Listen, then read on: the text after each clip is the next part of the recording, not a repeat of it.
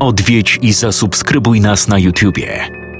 Bądź na bieżąco z nowymi filmami i słuchaj jeszcze więcej mrocznych historii. Mystery TV Więcej niż strach.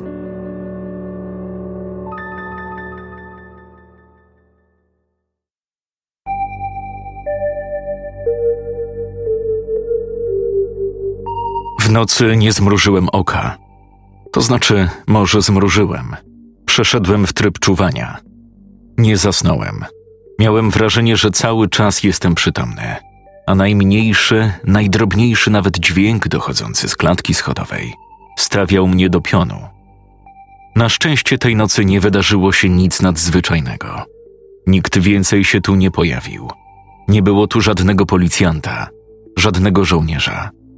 Nawet nikt z sąsiadów nie odważył się wychylić nosa poza swoje drzwi, o ile w ogóle miałem jeszcze jakichś sąsiadów. Próbowałem też skontaktować się z Agatą, jednak bezskutecznie. To tylko pogarszało mój stan. Tkwiłem w niewiedzy, zastanawiając się, czy moja żona nadal żyje, czy może zamieniła się już w to coś, a może zabił ją któryś z żołnierzy lub policjantów. Wiem natomiast, że Przemek posłuchał moich rad. Udało mu się przetrwać tę dziwną kontrolę wojskową. Było tak, jak się spodziewałem. Pukali, wzywali. Na szczęście nie decydowali się na otwieranie drzwi szturmem, by upewnić się, że w środku nie ma żadnego zarażonego. Doszedłem do wniosku, że być może sprawdzają, czy żaden z domowników nie przytrzymuje lub sam nie jest osobą, która potencjalnie mogłaby się przemienić. Nie wiem, jak do tego dochodzi, ale sporo doniesień wskazuje na to, że odbywa się to dość zwyczajnie. Zwyczajnie w sensie zombie. Przecież znamy filmy, książki czy opowieści o żywych trupach. Okazuje się, że tutaj odbywa się to wszystko tak, jak przedstawiano nam w tych wszystkich dziełach. Można pokusić się o wniosek, że być może żywe trupy, zombie lub zarażeni nie są zjawiskiem totalnie fikcyjnym lub w obecnej sytuacji czymś nowym. A co jeśli takie wydarzenia, zakażenia i przemiany miały miejsce już lata wcześniej? Oczywiście na mniejszą skalę. Może ktoś nawet to zatuszował, ale kto wie? Może to właśnie te wydarzenia, o których wiedzą nieliczni, zainspirowały reżyserów, pisarzy do przedstawienia ich wizerunku w swoich utworach? Możliwe, że moje rozmyślania są bez sensu. Ale w momencie, kiedy każda sekunda trwa niczym minuta, a każda minuta niczym godzina, człowiek zaczyna zastanawiać się nad wieloma rzeczami, nawet tak absurdalnymi. Była godzina siódma dwadzieścia. Ledwo się trzymałem. Chciałem zaczekać do dziewiątej. Wtedy miałem zamiar położyć się spać i zregenerować nocne czuwanie. Nie wiem czemu, ale po prostu mam wrażenie, że w nocy nie do końca mogę być bezpieczny. A za dnia? Nie wiem, czy zakażonym, wojsku lub policji robi to jakąkolwiek różnicę, ale mi owszem. Gdy zadzwonił telefon, poderwałem się niczym rażony prądem. Spodziewałem się telefonu od Przemka, Ostatnimi czasy rozmawialiśmy niemal cały czas. W duchu jednak prosiłem, aby na wyświetlaczu ujrzeć napis Agata. Gdy chwyciłem telefon, moje marzenie się spełniło.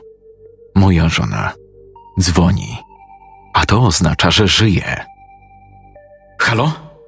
Agata, wszystko w porządku? Cześć, posłuchaj, nie mam zbyt wiele czasu. A co się stało? Dlaczego? Mikołaj, czy możesz mi nie przerywać?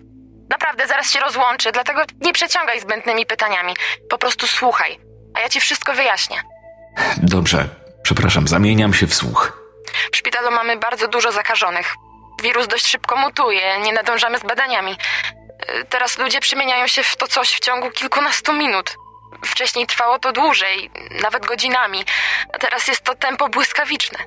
Nie ma szans na jakikolwiek ratunek i pomoc. Jeżeli ktoś został ugryziony, zraniony i jego krew mogła mieć kontakt z osobą zarażoną, koniec. Kilkanaście minut i mamy kolejnego przemienionego. Nie ma na to leku? Leku? Mikołaj, błagam. Żeby mówić o leku, trzeba najpierw wiedzieć, z czym ma się do czynienia. A my niestety nie mamy bladego pojęcia. I nie tylko my. Kontaktowaliśmy się ze szpitalami w Warszawie, Wrocławiu, Krakowie. Nikt nic nie wie. Nikt nie ma pojęcia, co się dzieje. Ale zaraz. To znaczy, że ta cała zaraza to nie tylko w Olsztynie? Niestety. Choroba rozprzestrzenia się w zastraszającym tempie. W tej chwili nie ma chyba dużego miasta w Polsce, w którym sytuacja nie wyglądałaby tak jak u nas. Może jeszcze w małych miasteczkach ludzie są bezpieczni, ale to tylko kwestia czasu. Pamiętasz początki COVID-a? Ile minęło od pacjenta zero do wyników rzędu kilkadziesiąt tysięcy zakażeń dziennie? Moment. Tak samo jest tu. Dobrze, ale kiedy wrócisz? Mikołaj, mam wrażenie, że nadal nie dociera do ciebie to, co się dzieje. Zadajesz mi pytania, jakby nic się nie wydarzyło. Kochanie, mamy tu małą apokalipsę. To jest sytuacja, z której może nie być wyjścia, rozumiesz? O czym ty mówisz? Co ty pieprzysz? Posłuchaj, szpital został odcięty. Wiele oddziałów zostało zamkniętych ze względu na niemożliwą do opanowania sytuację. Teraz już nikt się tymi ludźmi nie zajmuje. Nikt nawet nie próbuje im pomóc. Personel, pacjenci, którzy jeszcze nie mieli kontaktu z zakażonymi, zostali przeniesieni na inne skrzydło. Wszyscy tutaj jesteśmy, odizolowani całkowicie. Tam. Tam już nie ma ratunku. Wojsko wkroczyło na teren szpitala i po prostu. Oni wszystko palą, rozumiesz? Ci ludzie, moi koledzy, koleżanki, oni spłonęli. Tylko dlatego, że mieli kontakt z tym czymś. Mikołaj, obiecaj mi coś. Obiecaj mi, że dasz sobie radę. Agata, nie mów tak. Na pewno są miejsca, gdzie jest bezpiecznie, gdzie ta zaraza nie dotarła. Obiecaj mi, że dasz sobie radę. Że przetrwasz, rozumiesz? Że za jakiś czas będziesz to wspominał z uśmiechem na ustach. Że nie dasz się zabić. Proszę, nie mów tak. Wyjdziemy z tego razem, słyszysz? Kocham cię. Pamiętaj o tym. Kocham cię i Halo? Agata? Agata? Agata!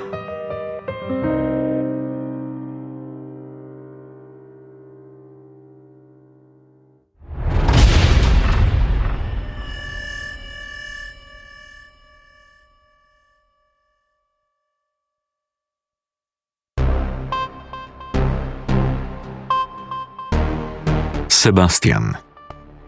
Powiem szczerze, że w życiu spodziewałbym się praktycznie wszystkiego, ale nie tego, że zobaczę go tutaj. Czyli jednak jechał za nami? Ale jak? Skąd wiedział, w którym kierunku będziemy zmierzać? Druga sprawa. On już zaliczył pierwszy test wczoraj, a to oznacza, że dotarł tutaj przed nami. Jak to możliwe? Przecież nie robiliśmy zbyt wielu przystanków. Nie wiem, za dużo niewiadomych. Natomiast pewne jest, że facet z białych czaszek znalazł się w tym samym obozie. Pytanie, czy nadal stwarza dla nas jakieś zagrożenie? No proszę, Paulina. Czyli jednak twardy z ciebie zawodnik. Nie sądziłem, że uda ci się przetrwać. Co? To wy. Tak, znamy się. Czyli. Czyli okłamałaś nas! Okłamałaś nas, kurwa! Mówiłaś. Wciskałaś nam ciemnotę, że chcesz dołączyć do białych czaszek. A tymczasem okazuje się, że do nich należałaś! No powiedz coś! Tak, należałam, ale. Ale co? Kurwa, jacy my byliśmy ślepi. Franek mówił, że białe czaszki dowiedziały się o azylu. Nie wiedział jak. Nigdy nie sądził, że będziemy siedzieć z kretem w jednym aucie. To nie tak! Ja. Co kurwa nie tak? Jaki Zamknij się, Mikołaj. Była w obozie. Jej zadaniem było was wytropić i zabić. Zlecił to ten skurwiel. A jak widzicie, Paulina tego nie zrobiła, jasne? Zrozumiała, że nie tak wyobrażała sobie życie w obozie. Nie pisała się na zabijanie innych. Chciała pomagać i zwalczać zarazy, a nie mordować innych za puszkę konserw. Bo tak się u was robiło, prawda, Sewuś? Mordowanie innych było na porządku dziennym. A ty skąd to wszystko wiesz, co? Może razem byliście w zmowie. Też byłeś w czaszkach. Może razem mieliście nas zajebać, co? Nie. Dowiedziałem się o tym przypadkowo. Jak jechaliśmy do tego waszego Franka. Na stacji nakryłem ją, jak rozmawiała z tym dupkiem. Okazało się, że właśnie wtedy dobitnie kazała mu spierdalać. Uwierzcie mi i uwierzcie jej. Czy po tym wszystkim, co razem przeszliśmy, jesteście kurwa w stanie uwierzyć, że chciała waszej krzywdy? Że chciała was zabić? A jeśli tak, to chyba faktycznie lepiej by było, gdyby to zrobiła. Doprawdy nie sądziłem, że będziemy świadkami takiej telenoweli. Naprawdę scena godna Oscara. Aż żal ją przerywać, ale niestety nie mamy zbyt dużo czasu. Czeka nas kolejny test, prawda? Wypoczywaliście i tak dość długo. Panie Sebastianie, skoro poznał pan już swoich kompanów z drużyny, może pan przejść do swojego pokoju. Kogo? Kompanów z drużyny? Tak, w kolejnym teście, teście plenerowym, będziecie musieli ze sobą współpracować. Zgrany zespół to podstawa. Czyż nie? No to co? Do zobaczenia wieczorem. Po tych słowach zasalutował. Obrócił się na pięcie i opuścił salę, w której się znajdowaliśmy. My natomiast pogrążyliśmy się w całkowitym milczeniu. Atmosfera była gęsta, że nawet nożem ciężko byłoby ją ukroić. Czy miałem pretensje do Pauliny? Chyba nie. Witek miał rację. Przeszła na naszą stronę. To my byliśmy drużyną. Co było, nie ma żadnego znaczenia. Liczy się tylko to, co jest teraz. A teraz ufam jej w stu procentach. O godzinie dwudziestej drzwi sali, w której czekaliśmy od rana, otworzyły się. Do środka wkroczył Jarek. Cześć. Gotowi na ostatni test? Weźcie już, skończcie pierdolić te farmazony. Naprawdę nikogo to już nie bawi, ani tym bardziej nikt nie traktuje tych waszych zasranych gierek poważnie. Robicie sobie jakieś jebane show naszym kosztem. Jak mówiłem, nie do mnie te zażalenia. Rozumiem was, ale musicie mi uwierzyć. Po prostu przetrwajcie ten test, a wrócicie tu cali, zdrowi i przede wszystkim bezpieczni. A wtedy... A wtedy będziemy mieć w chuju ten wasz cały pierdolony obóz. Ech, nie sądziłem, że będzie łatwo, ale nie spodziewałem się, że będzie aż tak ciężko. No widzisz. To co? Mamy się zbierać? Kierować się na północ, czy gdzie? Wystarczy iść za mną. Opuściliśmy salę i ruszyliśmy wąskim korytarzem. Okazało się, że nie leżeliśmy w spodku, tylko w jakimś budynku tuż obok. Czy to był ten ich szpital? Chyba nie. Nie widziałem tu żadnych pseudolekarzy, żadnych chorych, personelu czy czegoś w tym rodzaju. Może to taka poczekalnia dla nas. Po chwili dotarliśmy do jednej z bram. Stały tutaj dwa wozy. W każdym kierowca oraz trzech żołnierzy. Tuż obok czekał prezydent. Stał ubrany w ten swój garniturek i z wymalowanym głupkowatym uśmieszkiem na ryju. Obok niego Sebastian. Postawa luzaka. Ręce w kieszeni, wyjebka na wszystko, jestem zajebisty. Witajcie, skoro jesteśmy w komplecie. Jarku, czy mógłbyś objaśnić naszym uczestnikom zasady drugiego, a zarazem ostatniego testu? Tak, oczywiście. Zatem udało wam się zaliczyć pierwszy etap. Gratuluję raz jeszcze. Oznacza to, że walka z zakażonym lub dwoma, a nawet trzema nie stanowi dla was przeszkody. Jednak jak wiecie, podczas eskapad po zapasy można spotkać o wiele większe grupy zakażonych, całe hordy. Oczywiście wątpię, aby komukolwiek udało się w pojedynkę, a nawet w piątkę pokonać taką hordę. W takiej sytuacji najrozsądniejszym wyjściem będzie po prostu uciekać. Tutaj macie mapkę Katowic, rzecz jasna. Spodek został zaznaczony dla ułatwienia. Na tej mapie zaznaczyliśmy kilka obiektów, w których nasi żołnierze ukryli zapasy. Oczywiście nie we wszystkich obiektach, lecz w kilku. Waszym zadaniem będzie sprawdzić te obiekty i powrócić ze znalezionymi zapasami. Ja pierdolę, co za cyrk? Coś chce pan powiedzieć, panie Przemku? Co? Ja? Nie, nie, nie, absolutnie. Wszystko kurwa zajebiście. To świetnie. W takim razie proszę słuchać dalej, żeby potem nie był pan zdziwiony. Zapasy, które zostały ukryte i które muszą zostać przez Was dostarczone, to apteczka z lekami. Nie jest to malutka apteczka, raczej skrzynka. Druga skrzynka z zapasem amunicji ostrej. Trzecia rzecz to woda. Dwie zgrzewki wody niegazowanej. Warunkiem zaliczenia testu jest przywiezienie do obozu wszystkich trzech trofeów: leki, amunicja i woda. Cały czas będziecie pod obserwacją naszych żołnierzy, którzy zawiozą was do punktu początkowego. Tam będziecie mogli liczyć tylko na siebie. Oni będą pełnić rolę stróżów. Gdyby komuś przyszedł do głowy pomysł, aby uciec, skraść zapasy lub coś w tym stylu, cóż, nie radzę sprawdzać, co się wtedy stanie. Gdy znajdziecie trofea, wracacie wozem do obozu i kończycie test. Wszystko jasne? Ta. Rozumiem, że nie ma tutaj walki o to, kto pierwszy, ten lepszy. Nie. Tak jak żołnierze, którzy udają się po zapasy wspólnie, tak i wy musicie współpracować. Trofea są tylko trzy, a potencjalnych miejsc, w których mogły zostać ukryte, macie kilka. A mamy przestrzegać jakichś dodatkowych zasad czy coś?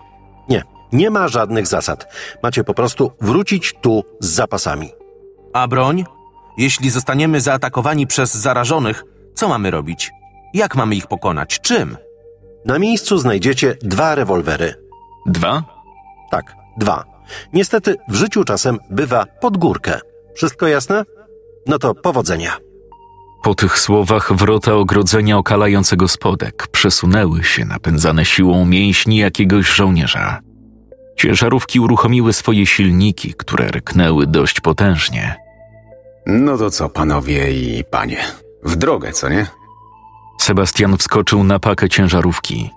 Zachowywał się tak, jakby za chwilę miał jechać na ognisko, upiec kiełbaski i posłuchać jakiegoś country.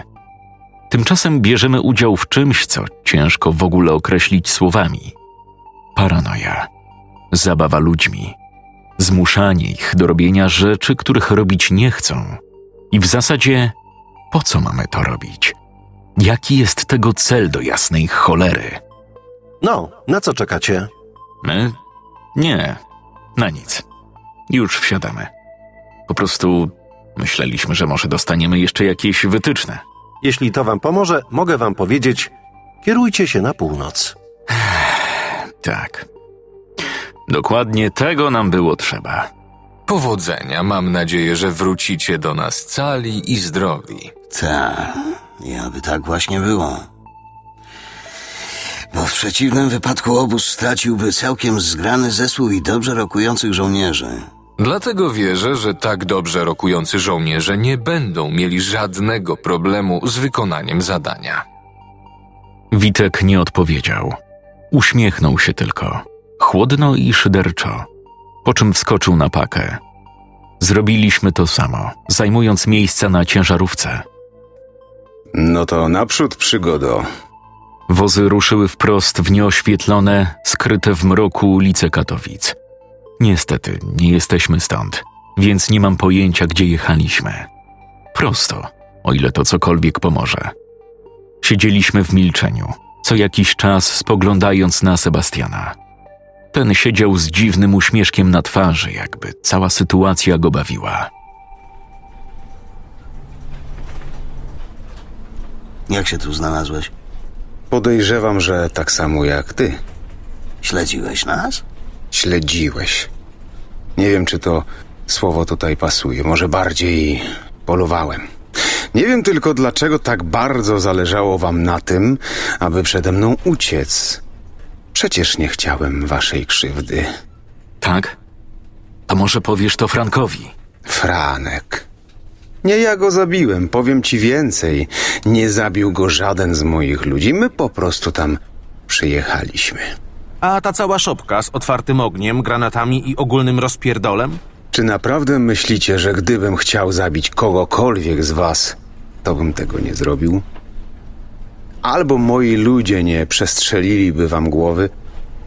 Myślicie, że są aż tak chujowi, że trafiają w porcelanę babci Franka, w ozdobne zegary z kukułkami i inne chujostwa, ale nie trafią w żadną z ukrywających się w środku osób? Zabrałem ze sobą wybitnych strzelców, uwierzcie mi. Potrafiliby was zabić z chustą na oczach. O, wspaniała historia. Dobrze wiedzieć, że miałeś obok siebie tak zdolne maszyny do zabijania. Nie, nie do zabijania. Miałem ze sobą dobrych strzelców.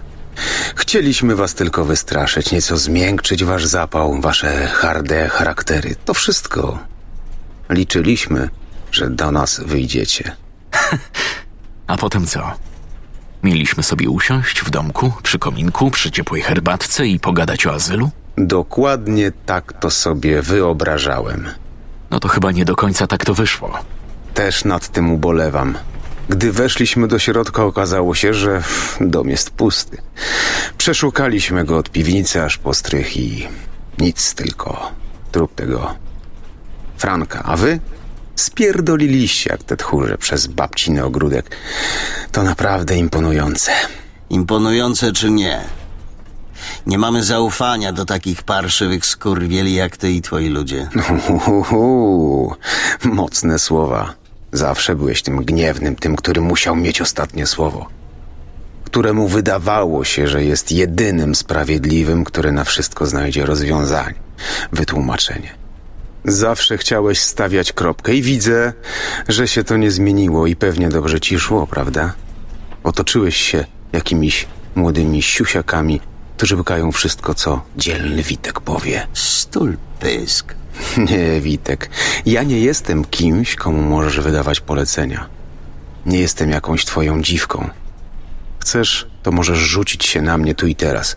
Możemy zacząć prać się po mordach, ale podejrzewam, że doskonale zdajesz sobie sprawę z tego, że przegrałbyś ten pojedynek.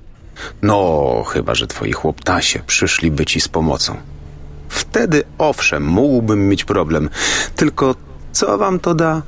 Poczujesz się lepiej? Udowodnisz, że to znowu ty masz rację? Że ty masz ostatnie słowo?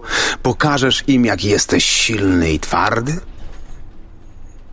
No, co jak co, ale rozumu to nigdy nie można było ci odmówić. Po chwili ciężarówki się zatrzymały. Byliśmy dość zaskoczeni, ponieważ mieliśmy wrażenie, że cała nasza podróż trwała nie więcej niż pięć minut. I w istocie tak zapewne było. Najwidoczniej prezydent uznał, że nie ma zbyt dużego sensu w wywożeniu nas gdzieś w pizdu daleko poza Katowice. No to jesteśmy na miejscu. W tej samej chwili jeden z żołnierzy siedzący przy witku wyjął dwa rewolwery. Jeden wręczył Sebastianowi, drugi zaś Paulinie. Dlaczego tak? Przecież ona nawet nie umie strzelać. W okna będzie napierdalać. Zamknij się, dobrze? Chcesz się przekonać na własnej skórze? Witek chciał przejąć broń od Pauliny. Lecz żołnierz natychmiast szarpnął go za ramię, tłumacząc, że tak ma być. Tak postanowił prezydent i takie przekazał wytyczne. Broń ma dostać Sebastian i Paulina i chuj. Nikt z nas nie może jej dostać. W sytuacji zagrożenia lub opresji broń może przejąć ktoś inny. Natomiast bez koniecznej potrzeby mają ją trzymać wskazane osoby. Czyli mówiąc w skrócie, zajebiście. Na nas chyba pora. Proszę, pani przodem. Zeskoczyliśmy z ciężarówki. Wokół panowała totalna ciemność. Kierowcy zgasili silniki, pozwalając nam przez moment rozkoszować się błogą ciszą. To co? Jakiś konkretny plan działania? Mamy zdobyć te trzy cholerne trofea. Z tego co widzę na mapie, ukryli je w tych budynkach. Trofea są trzy. Zaznaczonych na mapie budynków mamy osiem. W dodatku budynki nie są blisko siebie. Niektóre dzieli nawet kilka skrzyżowań. No tak, bo przecież po co mieliby nam ułatwiać, prawda? No, to co powinniśmy zrobić? Mamy jakiś plan działania? Rozdzielając się zyskamy na czasie. Podzielimy się na pół. Jedni sprawdzą cztery budynki i drudzy sprawdzą cztery budynki. Bez sensu jest, abyśmy wszyscy szli w te same miejsca. Rozdzielając się, osłabiamy swoje szanse na przeżycie. Jesteśmy w obcym mieście, w zupełnie nieznanym miejscu, w dodatku w nocy, gdzie dookoła panuje totalna ciemność. Nie mamy pojęcia, co może czekać na nas za rogiem. W tym wypadku trzymanie się razem to jedyne rozsądne wyjście. Rozdzielać możemy się, gdy dotrzemy do danego budynku. Ruszyliśmy przed siebie. Szliśmy powoli, dość niepewnie, bojąc się każdego kolejnego kroku. Oczywiście ciężko się nie bać, jak nie ma się bladego pojęcia, co może nas tu spotkać. Od żołnierzy otrzymaliśmy też niewielkie latarki, takie kieszonkowe. Które mimo wszystko świeciły dość solidnie. Oświetliliśmy mapę i sprawdziliśmy, gdzie mniej więcej się znajdujemy. Gdy ustaliliśmy naszą pozycję, rozpoczęliśmy lokalizowanie budynków, w których rzekomo ukryto, jak to mówią, trofea. Faktem było, że niektóre budynki dzielił spory dystans. Nie wiem czemu, ale miałem przeczucie, że nikt raczej nie pokusił się o pozostawienie wspomnianych skarbów już w pierwszych budynkach. Zapewne wszystko specjalnie zostało pochowane gdzieś w tych znajdujących się najdalej, abyśmy tylko stracili czas przeszukując pozostałe i narażając się być może na konfrontację z nieumarlakami. Mimo to nie mogliśmy pozwolić sobie na pominięcie jakiegoś miejsca. Pod warunkiem, że znaleźlibyśmy wszystkie trzy rzeczy, wtedy śmiało możemy wracać bez przeszukiwania zaznaczonych lokacji. Do tego czasu musimy uważnie sprawdzić każdy zakamarek. Mamy pierwszy budynek. Co to jest? Z mapy wynika, że to Teatr Śląski. Myślicie, że mogli tu coś ukryć? Obawiam się, że nie dowiemy się, dopóki tam nie wejdziemy. Chodźcie. Szkoda czasu na zastanawianie się. Wszyscy ruszyliśmy w kierunku schodów prowadzących do gmachu budynku. Okazało się, że główne drzwi nie są zamknięte i bez problemu mogliśmy wejść do środka. Pierwszą rzeczą, jaką zrobiliśmy, był hałas. Rzuciliśmy jakimś kamieniem, który leżał nieopodal. Kilka razy krzyknęliśmy, aby przekonać się, czy w budynku nie ukryli się jacyś zakażeni. Odpowiedziała nam tylko i wyłącznie cisza. Było to zielone światło do działania.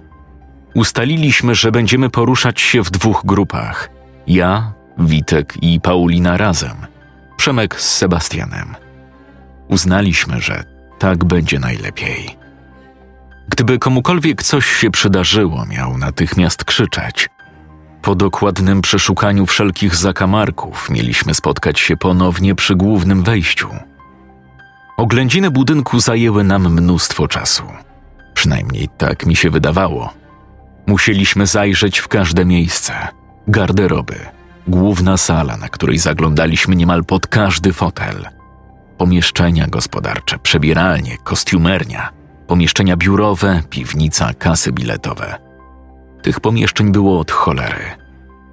Niestety, nasza trójka nie znalazła niczego. Uznaliśmy, że nie ma najmniejszego sensu, aby dalej prowadzić tu jakiekolwiek poszukiwania. Zeszliśmy na dół i odkryliśmy, że Sebastian z Przemkiem już na nas czekają. Widzę, że dość szybko się uwinęliście. Nie szukamy igły, prawda? Przedmioty są raczej duże, ciężko nie zauważyć skrzynki. To, gdzie takie coś mogło zostać ukryte, sprawdziliśmy niestety zero jakichkolwiek efektów, ale to było do przewidzenia. Wysadzili nas tu niedaleko, więc nie spodziewałem się, aby cokolwiek zostało tu ukryte. Tak, też niestety miałem takie obawy. No, to fajnie. Jeden z głowy. Zostało nam tylko siedem.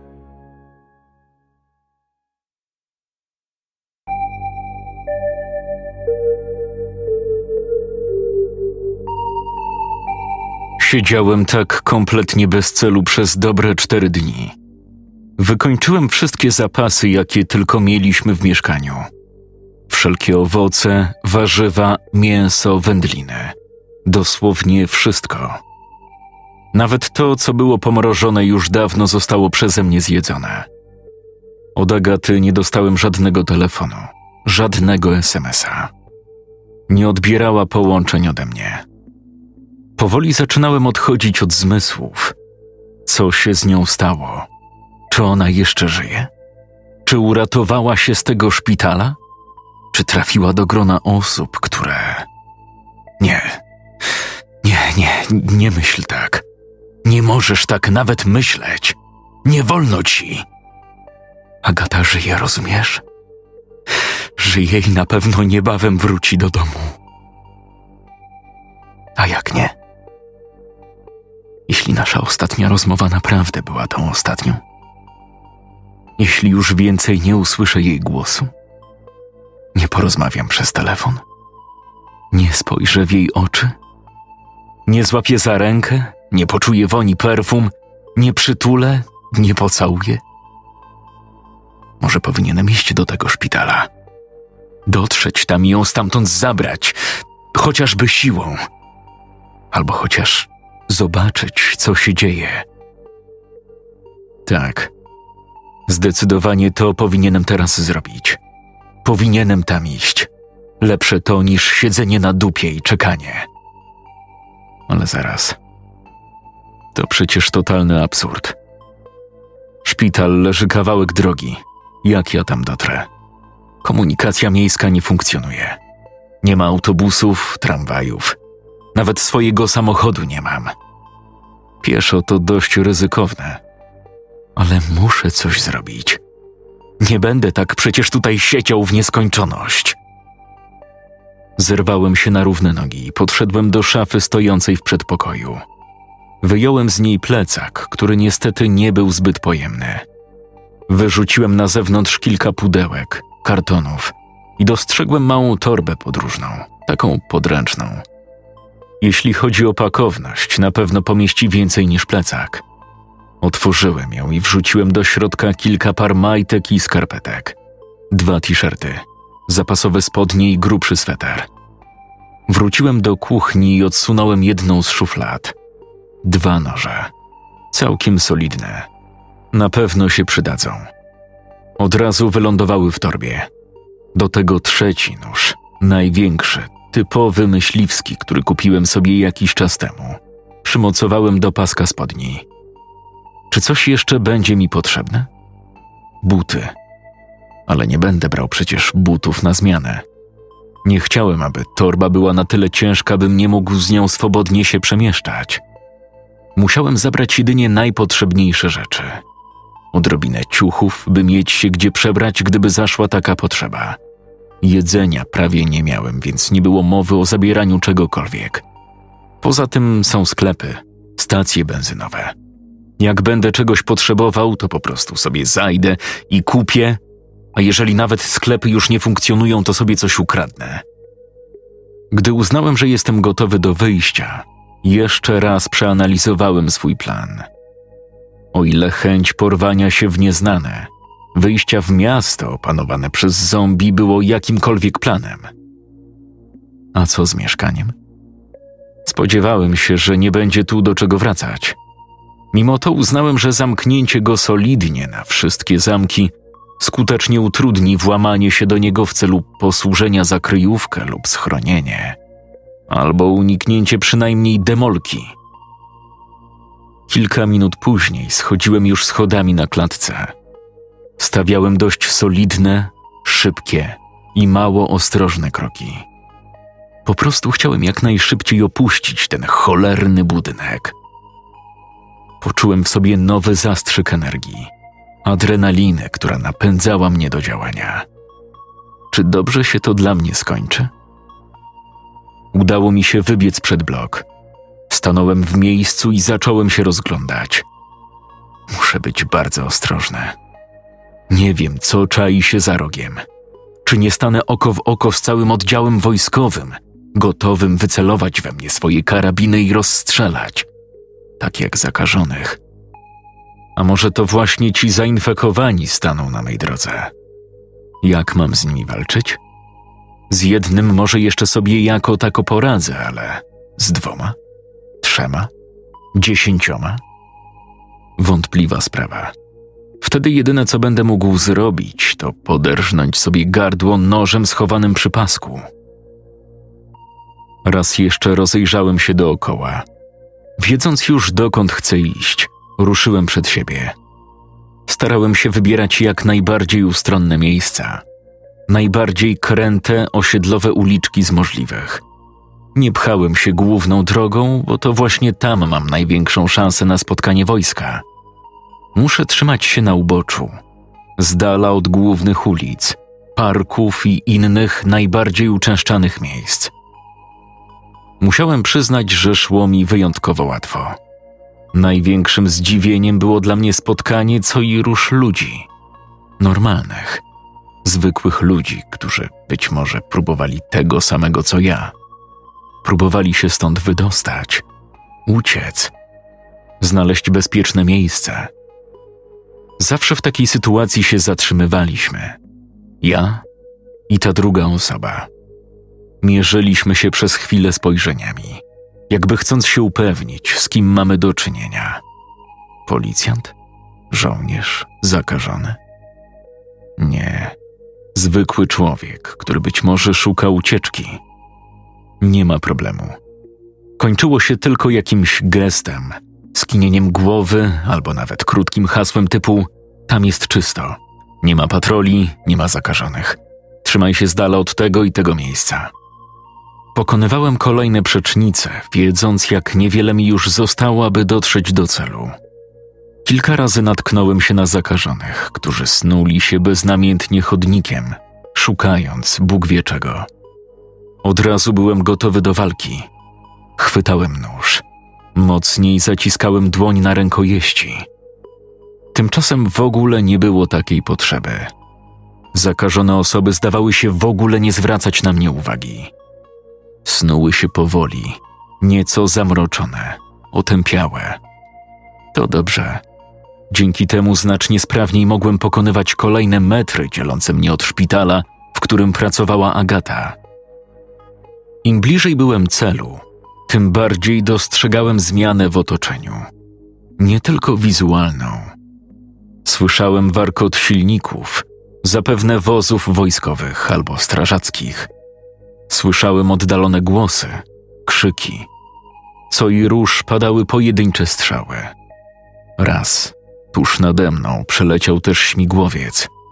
Być może patrolował miasto z góry. Nie wiem.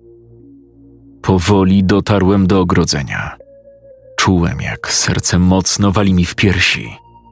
Tuż za tym budynkiem znajduje się szpital. To tam znajdę Agatę.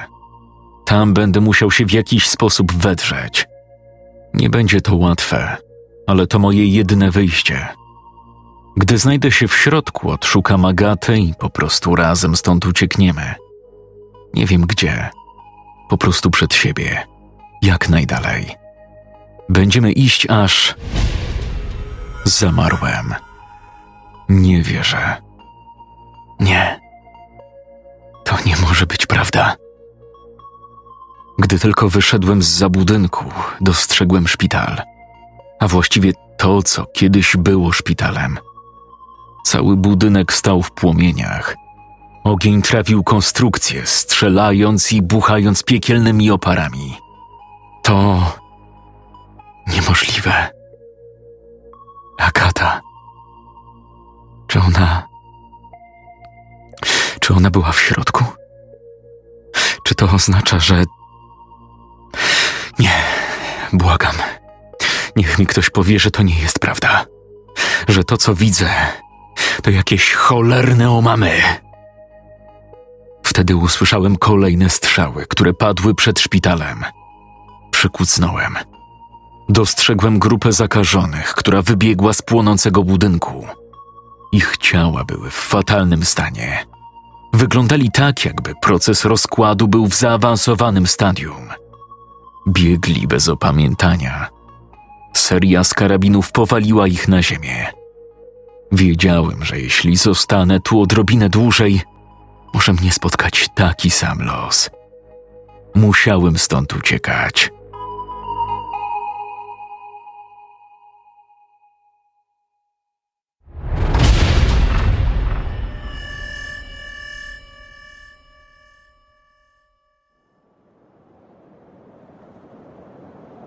Przeszukiwanie kolejnych dwóch budynków nie przyniosło żadnych rezultatów.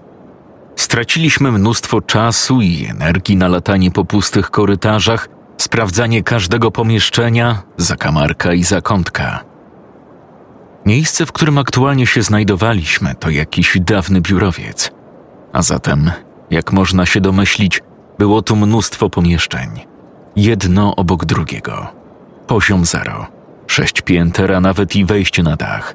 Bo przecież tam również ludzie prezydenta mogli coś przed nami ukryć. Kto by pomyślał, że cierpicie na taki brak formy? Na nic nie cierpimy. Po prostu. Po prostu latamy jak idioci, szukając igły w stogu siana. I w ogóle to dlaczego robimy to w takim pośpiechu? Dlaczego nie możemy usiąść, odpocząć albo robić wszystkiego nieco wolniej, spokojniej? Śpieszy nam się gdzieś? Ktoś nam te trofea podpierdoli? No po prostu każdy chce mieć to już z głowy. Wszyscy wolelibyśmy teraz leżeć sobie w cieplutkim obozie pana z nawigacji i pana prezydenta, prawda? O, no pewnie.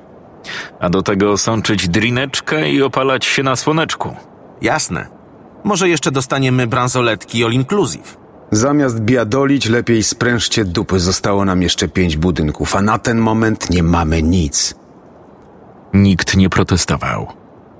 Wyszliśmy z budynku i ruszyliśmy do kolejnego, zgodnie z oznaczeniami na mapie. Szacując po tym, ile do tej pory czasu zajęło nam dotarcie w wyznaczone miejsca, mogliśmy śmiało przewidzieć, że do kolejnego dotrzemy w jakieś pięć, góra dziesięć minut. Wszystko będzie zależało od tego, jak zwinnie Przemuś będzie przebierał nogami. Gdy dotarliśmy do celu, zobaczyliśmy, że stoimy przed urzędem pocztowym. Serio? Mamy szukać zapasów na poczcie? A czemu nie? Gdyby to nie był test, tylko prawdziwa sytuacja, w której byśmy się znaleźli. Przeszedłbyś obok takiego budynku obojętnie? A bo ja wiem. A co można znaleźć na poczcie? Koperty? Znaczki? Kasę, która i tak do niczego się nie przydaje? No cóż, widać, że Napoleon Bonaparte byłby z ciebie za przeproszeniem chujowy. To jest urząd. A co może być w urzędzie? No co?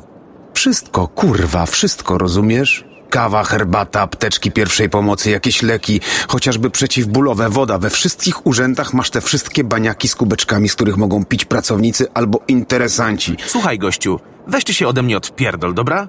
Nie jestem jakąś twoją dziwką, byś się tu na mnie wyżywał. Nie jestem też twoim podwładnym czy innym lamusem. Jesteśmy drużyną i mam prawo popełniać błędy, tak? Tylko w prawdziwym świecie twoje głupie błędy mogą innych kosztować życie.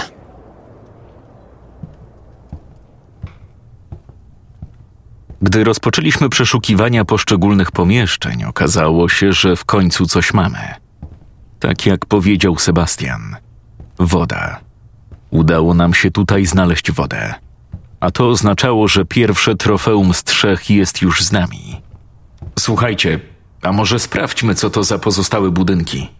Skoro znalezienie wody w urzędzie było dość oczywistym, może będziemy w stanie wytypować bardziej prawdopodobne miejsca, w których zapasy mogły zostać ukryte. Może i miałoby to jakiś sens, gdyby nie fakt, że to tylko test.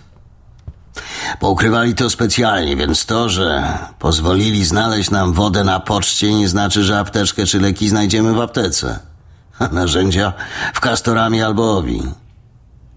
Moim zdaniem musimy iść zgodnie z mapą. Może powinniśmy jednak spróbować. Kto wie, czym kierował się prezydent ukrywając trofea? Może tym samym chcą sprawdzić nasz spryt? Jakieś logiczne myślenie albo coś? No dobra, załóżmy, że tak zrobimy. Co jeśli okaże się, że wytypujemy budynki z końca mapy? Że uznamy, że zapasy są tam, a nie w budynkach, które mamy zaraz pod nosem? Pójdziemy tam, przeszukamy każdy zakamarek i dupa. Niczego nie znajdziemy. Będziemy musieli wracać i znajdziemy zapasy właśnie tutaj. Nie będziecie mieć poczucia zmarnowanego czasu? Bo jeśli znajdziemy te zapasy tutaj, to już dalej nie będziemy musieli iść. No, to też brzmi dość logicznie i sensownie. Pierdolicie, aż głowa boli. O dziwo zgodzę się z Witkiem, nie ma co kombinować i udawać mądrzejszych niż naprawdę jesteśmy. Mamy mapę i zaznaczone budynki. Trzeba i zgodnie z kolejnością trzymać się razem i zobaczyć, co uda nam się ugrać. Bo przecież nawet jeżeli nie znajdziemy tutaj żadnych zapasów i w ostateczności i tak będziemy musieli zapieprzać do ostatnich budynków, niczego nie stracimy. Bo co za różnica, czy zaczniemy na początku, czy na końcu. I tak trzeba będzie tam iść i tak. No, to postanowione. W takim razie lecimy na. Ja pierdolę. Co jest? Chyba jakaś kpina. O co chodzi? Merkur Katowice. Co? Hotel Merkur, rozumiesz? Przecież to jest kurwa gigant. Jeden z największych hoteli. Tak jakbyś, nie wiem, w Warszawie miał Mariota przeszukiwać. Wiecie, ile nam to zajmie? Całkiem sporo. Ile tam może być pokoi? Pewnie ponad 200 albo i ze 300. Nie jest to byle pensjonacik dla seniorów. Ja pierdolę. Chyba sobie jaja robicie. I co? Serio od tego chcecie zaczynać? Kurwa, Pojewało chyba do reszty. Co tam dalej jest na tej mapie? Nie ma czegoś mniejszego? Jakiegoś McDonalda, Empiku albo innej budy z hot dogami? O, dalej mamy galerię katowicką. Kurwa, jeszcze lepiej. Jest i McDonald. O, to może sprawdźmy, czy nie schowali czegoś w maku.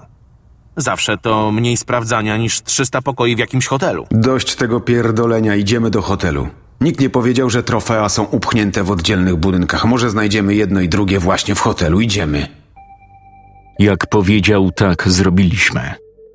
Ruszyliśmy ulicą przed siebie, cały czas mając za sobą w odległości kilkunastu metrów pojazdy wojskowe, które pilnowały nas na każdym kroku.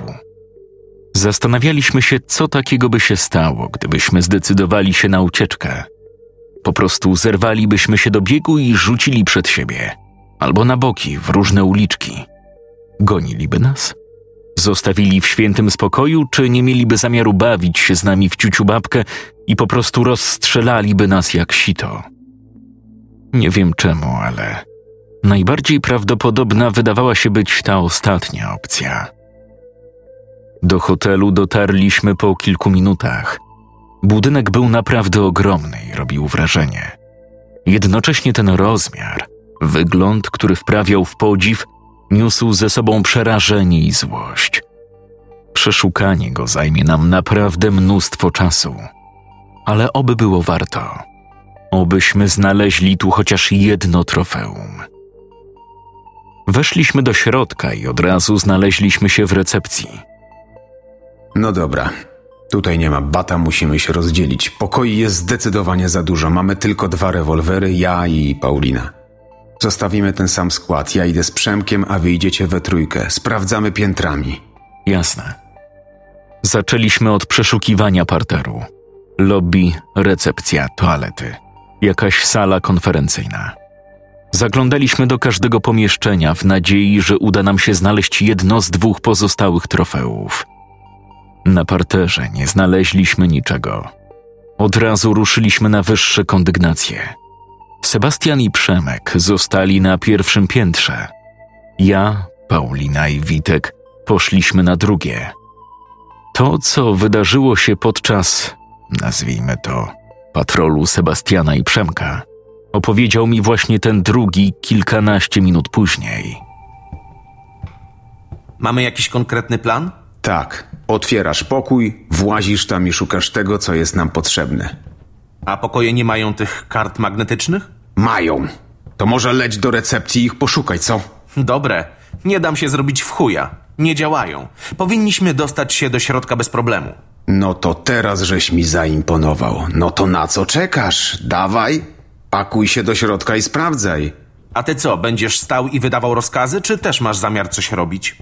Ja idę do pokoju obok i też będę szukał spokojnie. Niech cię dupka nie boli. A jeśli w środku są zakażeni? To mnie zawołasz albo zaczniesz spierdalać. Jasne.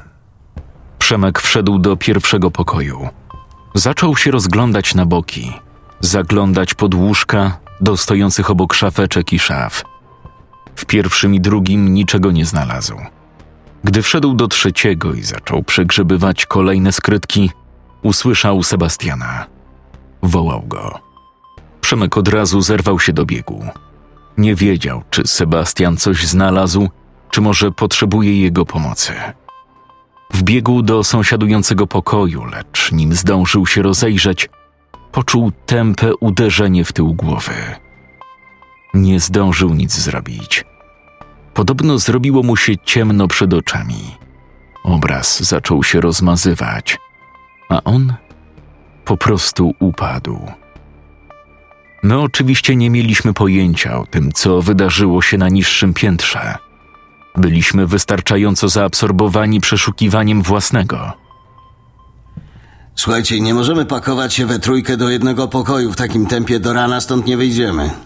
No to co mamy zrobić? No jak to co? Po prostu rozdzielimy się, tak? Niby jak? A broń? Nie masz żadnej, Mikołaj też nie. Tylko ja mam, więc jeśli coś się stanie... Jeśli coś się stanie, to po prostu krzykniemy, tak? Jeśli Mikołaj wejdzie do pokoju i zobaczy tam stado zakażonych, krzyknie o kurwa zakażeni. I co nam to da? To nam da, że wszyscy rzucimy to, co aktualnie robimy i zaczniemy uciekać. Kierujemy się od razu do klatki schodowej i lecimy na dół, jasne? Nie oglądacie się za siebie, nie patrzycie, czy biegnę ja, ty, czy ty. Każdy ratuje własną dupę, jasne? Trochę słaby to plan, ale Słuchajcie, naprawdę wątpię, aby w pokojach, które nie są zamknięte, czyhała na nas zgraja zarażonych zombiaków. Jeśli nie są zamknięci, to na 100% jakimś cudem zdążyli ten budynek opuścić. Dlatego na 90% jestem przekonany, że jedyne, co znajdziemy w tych pokojach, poza, mam nadzieję, skrytymi przez prezydenta zapasami, to kurz, brud, smród i nic nieznaczące rupiecie. No, obyś tylko miał rację. Bo trochę chujowo byłoby umrzeć w luksusowym hotelu złapanym przez zakażonego. nie bój się, damy radę. No dobra. Jak uważasz? Każdy z nas udał się do innego pokoju. Miałem nadzieję, że wszystkie prognozy i przypuszczenia Witka się sprawdzą i nie będzie potrzeby, by stąd uciekać. Witek zaczął rozglądać się po wnętrzu apartamentu. Nie były duże, dlatego ich przeszukanie nie powinno zająć wiele czasu. Zajrzał do szafy stojącej tuż przy samych drzwiach, następnie pod łóżko i do stojącej obok komody. Wszystkie szafki świeciły pustkami. Następnie skierował się do łazienki, w której również niczego nie znalazł. Gdy wyszedł na korytarz, minąłem się z nim wchodząc do kolejnego pokoju. Niestety, żadnych zdobyczy. Wcale mnie to nie dziwi. Wszedł do następnego pomieszczenia i tak jak poprzednio rozpoczął poszukiwania z góry przyjętym schematem. Szafa, łóżko, komoda, łazienka. Szafa, łóżko, komoda i łazienka. Kolejne pokoje, które również nie przyniosły żadnych efektów. Zdążyliśmy nawet wejść na wyższe piętro i tam kontynuowaliśmy nasze poszukiwania. Szafa pusto. Łóżko pusto. Komoda pusto. Łazienka Spróbuj tylko pisnąć, krzyknąć lub wydać z siebie jakikolwiek dźwięk. To nie zdążysz nawet pomyśleć Ela, gdy twój mózg zdąży ozdobić to wnętrze. Ela, żona Witka, która próbowała uciec z obozu białych czaszek. Chciała razem z mężem odejść od tej grupy psychopatów i poszukać innego schronienia, innego obozu. Niestety, Witek opowiadał nam tę historię zaraz po naszym poznaniu. Jak to wrócił z wypadu i dowiedział się, że jego żona popełniła samobójstwo. Był jednak przekonany, że to wcale nie było samobójstwo, a perfidne morderstwo popełnione przez ludzi Sebastiana. Nawet kurwa nie waż się wypowiadać tego imienia w mojej obecności. Tak? Bo co?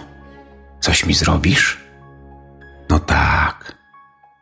Co niby mógłbyś mi zrobić? Nie zabijesz mnie, bo nie masz czym. Ta, zapewne rozglądasz się teraz szybciutko za czymś, co mogłoby posłużyć ci za broń.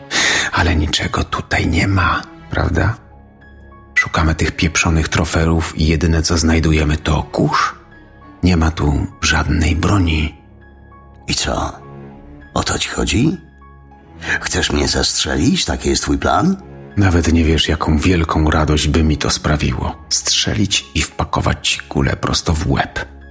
Zakończyć ten twój parszywy żywot raz na zawsze, ale z drugiej strony, po co? Przecież ani tego nie odczujesz, ani nie będzie to dla ciebie żadna kara, więc jaki byłby w tym sens? Brawo! Twoje zdolności logicznego myślenia są nad podziw zaskakujące.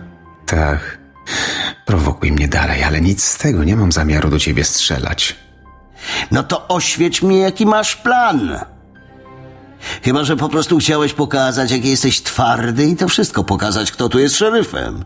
Nie, na pewno nie o to mi chodzi. Ela, pamiętam ją. Zamilcz albo... Zrób jeszcze jeden krok i naprawdę rozpierdolę ci ten łeb. Nie mam zamiaru cię zabijać, ale jeśli tylko mnie do tego sprowokujesz, uwierz mi, nie zawaham się pociągnąć za spust. Ela od początku była twardą sztuką. Nie dała się tak łatwo zastraszyć, jak zakradła się do mojego gabinetu po raz pierwszy. Pomyślałem, że może źle ją oceniłem. Miała jaja i zamiast sadzać się z innymi kurami domowymi, powinienem wysłać ją na wypady. Ale ona nie chciała.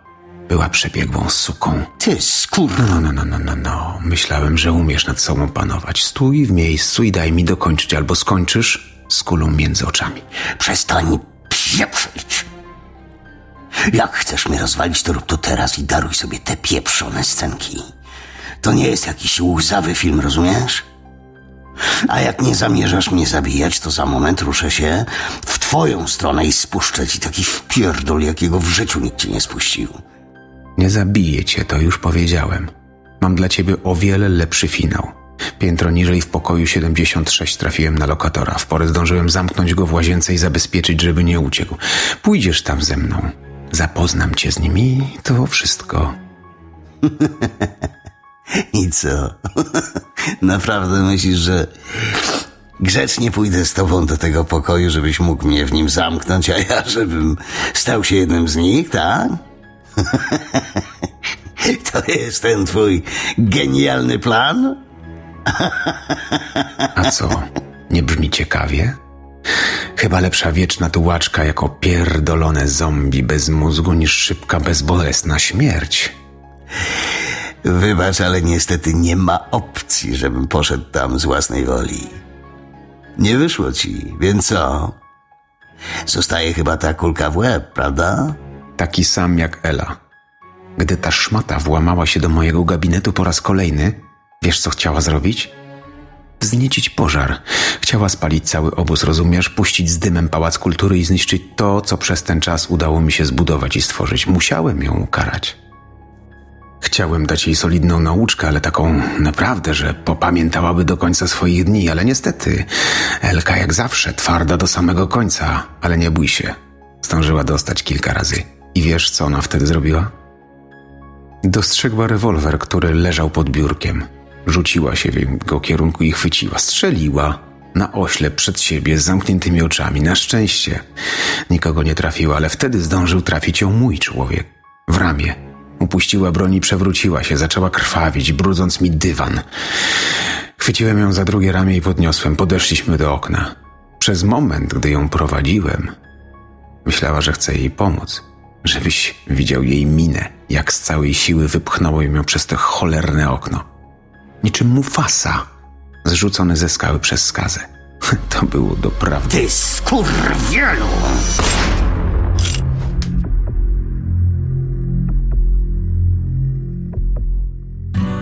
Gdybym umarł dziś, kto by za mnie plamy kawy starł? Czy pożegnałby mnie tłum? Czy bym w czyjejś myśli trwał? Ciekawe, czyją twarz całą ujrzałbym we łzach, a kto by tylko kondolencje słał?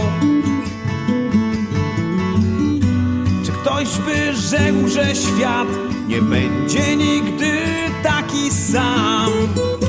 Kto by gitarę starą wziął?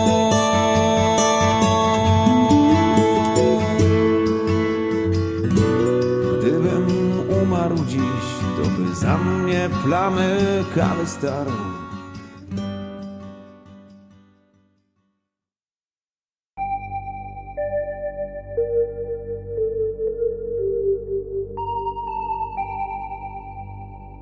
Idąc przed siebie, szukając kolejnych uliczek, które według mnie były najlepszymi, aby niepostrzeżenie przedrzeć się dalej, zastanawiałem się, czy to, co zrobiłem, było odpowiednią decyzją. Czy zrobiłem wszystko, co powinienem zrobić? Nie mogłem więcej? Dlaczego nie zaryzykowałem i nie podszedłem bliżej szpitala? Dlaczego nie zaryzykowałem i nie porozmawiałem z żołnierzami? Może wiedzieli coś na temat Agaty albo sytuacji w szpitalu. Może wiedzieli, co stało się z personelem. Tylko z drugiej strony słyszałem cały czas jej głos. Zamknęli nas. Jesteśmy odcięci. Oni spłonęli. Jeśli wojsko odpowiadało za to wszystko, to szczerze wątpię, aby byli mi w stanie jakkolwiek pomóc. Wątpię, żeby w ogóle zechcieli ze mną rozmawiać i najprawdopodobniej skończyłoby się to moją szybką śmiercią. Liczyłem, że jeśli z Agatą wszystko jest w porządku, to na pewno niebawem się spotkamy. To była ta iskra nadziei, która od teraz tliła się we mnie i pozwalała mi działać i podejmować kolejne kroki. Po raz kolejny wyjąłem telefon komórkowy. Odnalazłem jej numer na liście ostatnio wybieranych i wcisnąłem połącz. Niestety, połączenie od razu zostało przerwane. Brak jakiegokolwiek sygnału. Nic nowego. Od jakiegoś czasu nie byłem w stanie nawiązać z nią żadnego kontaktu. Najpierw był sygnał, ale nie odbierała. Teraz wyglądało to tak, jakby jej telefon się rozładował. Dotarcie w kolejne miejsce, które obrałem sobie jako cel, trochę mi zajęło. Oczywiście, gdy tylko była taka możliwość, biegłem. Czasami jednak musiałem się zatrzymać, przeczekać przechodzący obok patrol albo węszącą grupkę zakażonych. Zdarzało się też, że musiałem zboczyć z trasy, wybrać inną drogę, co poniekąd wszystko wydłużało. Ostatecznie dotarłem na miejsce. Gdy tylko wszedłem na klatkę schodową, upewniłem się, że niczego nie słyszę. Nie ma żadnych funkcjonariuszy lub żołnierzy, na których mógłbym się natknąć. Cisza była wystarczającym potwierdzeniem. Już na półpiętrze zauważyłem ślady krwi. I to bardzo dużo krwi. Całe smugi wypływające spod drzwi i spływające powoli po stopniach. Przebiegł mnie dreszcz. Ruszyłem wyżej, co i rusz natrafiając na kolejne plamy. Gdy wszedłem na wyższe piętro, omal nie krzyknąłem, gdy dostrzegłem zwłoki mężczyzny leżące pomiędzy drzwiami dwóch mieszkań. Jezus Maria. Co tu się kurwa dzieje? Facet miał jakieś pięćdziesiąt lat. Dlaczego zginął? Nie mam pojęcia. Po chwili stanąłem przed dość obskurnymi i obdrapanymi drzwiami. Miały już swoje lata i zawsze dziwiło mnie, dlaczego jeszcze tu są. Przecież wymiana nie jest problemem. Zaśmiałem się w duchu. W sumie dobrze, że nie wymienił. Teraz nawet te stare nie będą mu potrzebne. Zapukałem. Odpowiedziała mi cisza. W sumie nie kontaktowałem się z Przemkiem. Nie miałem pewności, że jest w środku. A jeśli jakimś cudem. Nie. Nie, nie, nie. Nawet tak nie myśl. Zapukałem jeszcze raz. Przemek. Przemek, to ja, Mikołaj. Jesteś tam? Po chwili usłyszałem kroki i dźwięk przekręcanych zamków. Drzwi otworzyły się, ja dostrzegłem przyjaciela. Mikołaj, co ty tu robisz? Skąd tu się wziąłeś? Odsuń się. Pogadamy w środku. Przeszedłem przez drzwi. Następnie zaryglowałem wszystkie zamki. Dobra. Bierz torbę i pakuj się. Co? No to co słyszałeś. Bierz torbę, pakuj w nią gacie, skarpety, bluzę, zapas wody, jakiegoś banana, kiełbasę, cokolwiek i spierdalamy. Ale. ale gdzie? Co ty bredzisz? Widzisz, co się dzieje za oknem? Widzę. Ale masz inny plan? Będziesz siedział tutaj na dupie i czekał na cud? A ty jaki masz plan? Dokąd chcesz iść? Jak najdalej stąd.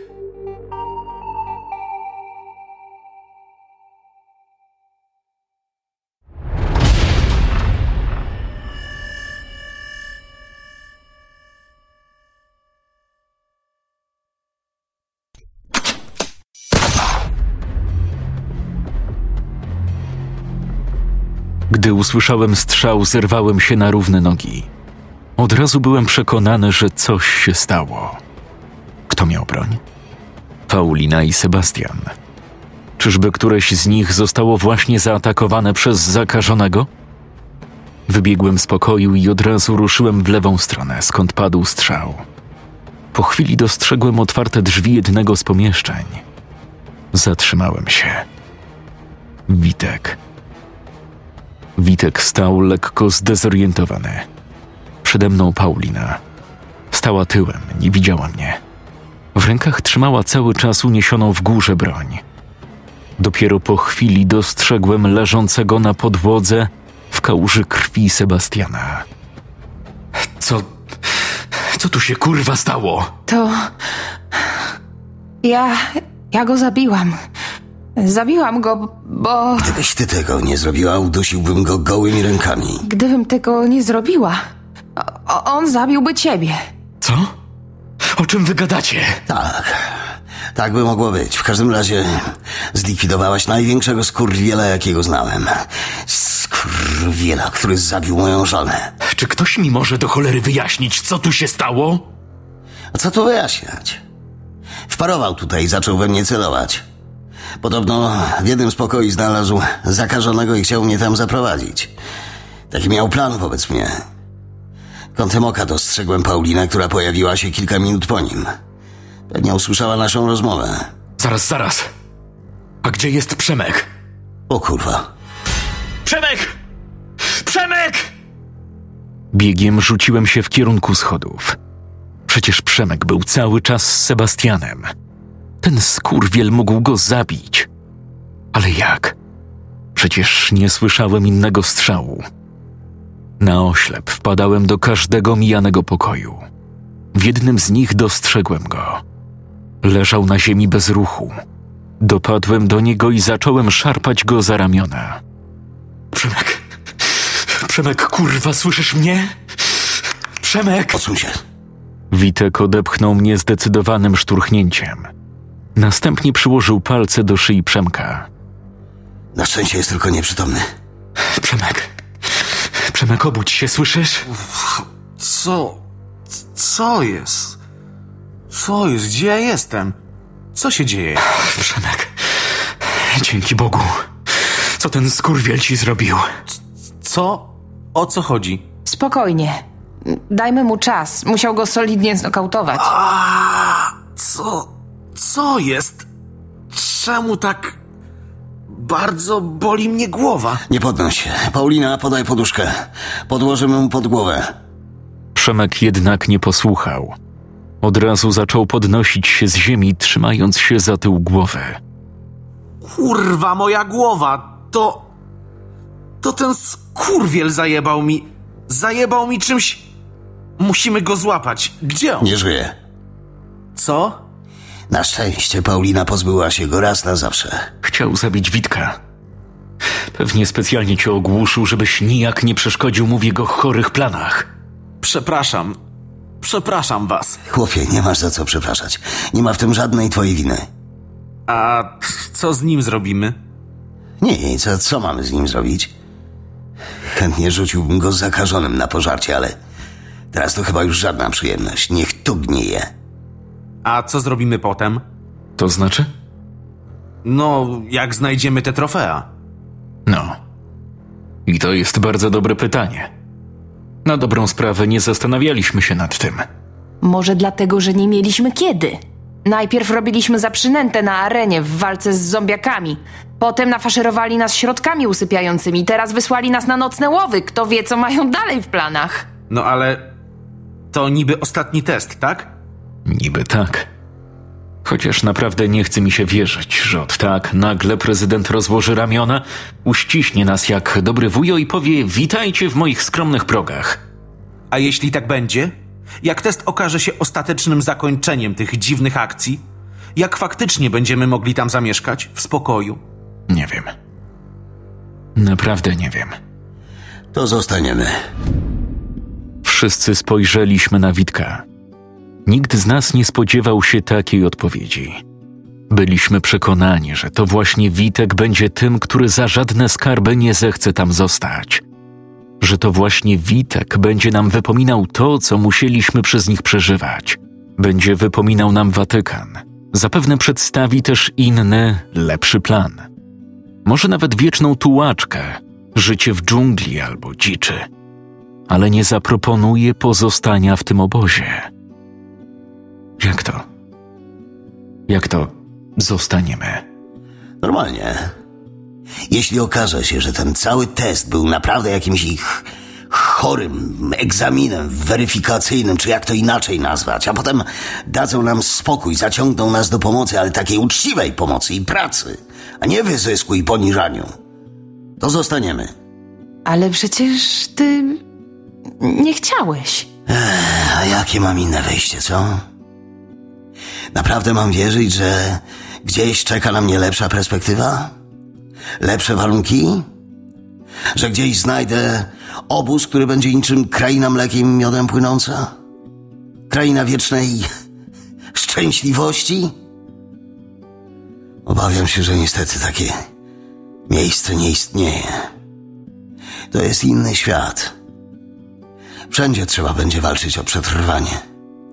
Wszędzie trzeba będzie liczyć się z ryzykiem. Wszędzie trzeba będzie oglądać się na innych zresztą. W końcu widzieliśmy, ilu ludzi jest w tym obozie, prawda? Cała widownia spotka zajęta mieszkańcami. Widzieliśmy, jak to wygląda w środku. Nie, oczywiście, nie wszystko. Ale widzieliśmy. Ja i Paulina byliśmy w obozie czaszek w Warszawie i z całą pewnością o takich warunkach można tam było pomarzyć. Wiem, że mówię teraz zupełnie inaczej niż ostatnio. Ale wiecie co? Powoli mam dość tego ciągłego gonienia za nieznanym, tej niepewności, co przyniesie kolejny dzień, gdzie wyląduję, co znajdę, czy będę miał gdzie spać, czy w ogóle uda mi się dożyć kolejnego poranka. Powoli mnie to wszystko męczy. Fajnie poczuć w sobie nutę herosa, ale niestety. Życie bardzo szybko weryfikuje, że nikt z nas nie jest superbohaterem. Nikt nie ma supermocy. Za to wszyscy chcą spokojnie przeżyć kolejny dzień. Tego się nie spodziewaliśmy. To my zdążyliśmy zapewne zmienić zdanie na temat tego obozu i byliśmy gotowi poprzeć Witka w jego planach o ucieczce. Ale teraz? Naprawdę mamy tam zostać? Wystarczy tylko znaleźć te trofea i co? I to wszystko? A Jarek? Pamiętasz, co mówił, prawda? O prezydencie i całych planach związanych z obozem. Pamiętam. Dlatego uważam, że warto będzie tam wrócić. Chociażby ze względu na to. Gość jest ogarnięty. Wie, co robi.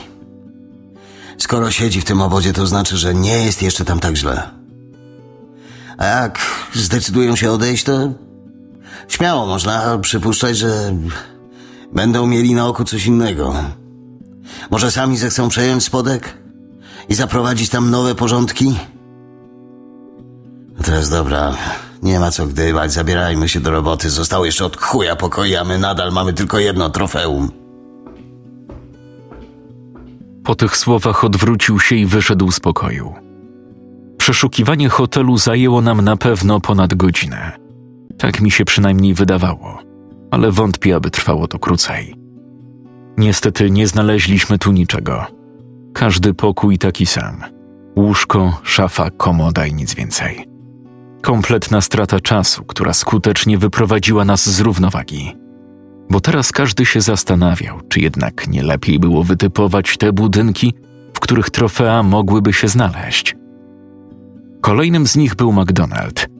Ciężko było nam w to uwierzyć, ale już przy samym wejściu natknęliśmy się na niewielką skrzynkę. Witek podszedł do niej i zajrzał do środka. Była wypełniona amunicją. Duży, mały kaliber. Wszystko. Cieszyliśmy się jak dzieci. Zastanawialiśmy się także, czy dalej przeszukiwać restaurację, czy mogliśmy uznać to miejsce już jako sprawdzone. Witek jednak stwierdził, że to może być specjalna zagrywka z ich strony. Dać trofeum przy samych drzwiach. Znajdziemy, ucieszymy się i pójdziemy dalej. W kolejnych budynkach nie znajdziemy ostatniego trofeum, a to mogłoby oznaczać, że je po prostu przegapiliśmy. I wtedy najgorsze. Gdzie je przegapiliśmy? Na nowo zaczęlibyśmy przeszukiwanie budynków w odwrotnej kolejności. Dlatego za namową Witka weszliśmy do restauracji i kontynuowaliśmy poszukiwania ostatniego trofeum leków. Kurwa, nawet nie wiecie, ile ja bym dał za takiego drwala. Albo chociażby cheeseburgerka małego. Fryteczkę, kole. Zamknij się i nie rób ludziom smaka. Ech, jak człowiek mógł jeść, to się wykręcał, że niezdrowe, że kalorie. A teraz co? Zombiaki popierdalają na ulicach. W każdej chwili mogą mnie zabić, a ja nie mogę zjeść nic z tej knajpy. Jakbym mógł teraz cofnąć czas i coś zamówić, to bym żarł, żarł, żarł, aż bym się w końcu zesrał tym żarciem. O, nie szyby coś, ale w dawnych latach to często uskuteczniałeś takie praktyki. W dawnych latach to, wiesz, inna forma była. Człowiek miał bebzon rozciągnięty do granic możliwości, a teraz? Człowiek żywi się powietrzem, energię czerpie ze słońca, to i kilogramy pogubił. Teraz pewnie nawet zestawu bym nie zmieścił. Poszukaj dobrze w lodówkach. Kto wie, może coś znajdziesz. Czytałem kiedyś artykuł, że te frytki nawet po kilku latach są jak świeże. A żebyś wiedział, że gdyby tylko tu jakieś były, zjadłbym bez zastanowienia. Oby tylko... Kurwa! Przemek! Nagle pojawił się zakażony. Wyskoczył z za drzwi, które przed chwilą otworzył Przemek i rzucił się na niego. Ten próbował się bronić, lecz zarówno siła zarażonego, jak i element zaskoczenia sprawiły, że wylądowali na podłodze. Mamy strzelać? Nie! Jak strzelisz mu w łeb, kula może przejść na wylot. Musimy go załatwić inaczej. Szybciej! Skurwiel jest silny. Ledwo go trzymam. Zaczęliśmy nerwowo rozglądać się w poszukiwaniu czegokolwiek. Noża, garnka, czegoś, czym będzie można rozwalić łeb tej bestii. Niestety, wszystko było zrabowane. Nie znaleźliśmy tu nic poza sztućcami, które raczej na niewiele się przydadzą. I wtedy dostrzegłem Witka, który jednym, solidnym ciosem zmiażdżył głowę zarażonego skrzynią z amunicją. No tak, skrzynia. Dzięki, stary. Kurwa, znowu myślałem, że będzie po mnie. Zamiast pierdolić o dupie Maryni, skupilibyście się na robocie. Przez takie posrane akcje ryzykujemy życiem, rozumiecie? Nie tylko ty ryzykowałeś, że ten skurwiel cię ugryzie, ale my też. Ryzykujemy ratując twoją dupę. Oczy otwarte! Ej, patrzcie! Tu są leki.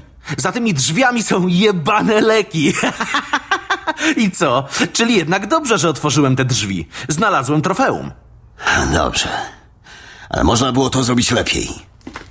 Podeszliśmy w kierunku Przemka i zajrzeliśmy do środka. Faktycznie. Na samym środku, na niewielkiej lodówce, stała skrzynia wypchana lekami, bandażami i środkami przeciwbólowymi. No, to jesteśmy w domu. Drogę powrotną do obozu pokonaliśmy w milczeniu, wsłuchani w warkot wojskowych ciężarówek. Jeden z mundurowych zgłosił przez radio, że wracamy. Nie była to żadna rozmowa, jedynie krótki meldunek. Czy to oznacza, że za moment będzie na nas czekał komitet powitalny? Tego nie wiemy, ale na pewno za chwilę się przekonamy. Gdy wjechaliśmy na teren obozu, ciężarówki skierowały się tak samo jak na początku na boczny parking. Już z daleka dostrzegłem prezydenta i Jarka, którzy stali nieopodal wejścia. Gdy wozy zatrzymały się, wyskoczyliśmy na zewnątrz.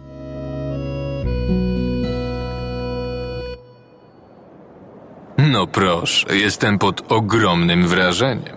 Wszystkie trofea znalezione. Chciałbym móc powiedzieć, że udało wam się ustanowić nowy rekord czasowy, ale niestety spóźniliście się o 8 minut. Ale przecież nie o to tutaj chodzi, prawda? Zostawcie nam trofea. Musimy sprawdzić, czy wszystko się zgadza. Jarku? Medyk, zgłoś się po odbiór leków. Bez odbioru. Odwiesił radiozapasek, a następnie otworzył skrzynkę z amunicją i zaczął przeglądać jej zawartość. Wszystko się zgadza. Niczego nie brakuje. Rewelacja. A gdzie jest Sebastian? Wyjechaliście w piątkę, wracacie w czwórkę? A Sebastian, niestety. Nie sprawdził się w walce wręcz z zakażonymi. Zginął w słusznej sprawie. No tak, tak to już jest na wojnie. Czasami ofiary są nieuniknione.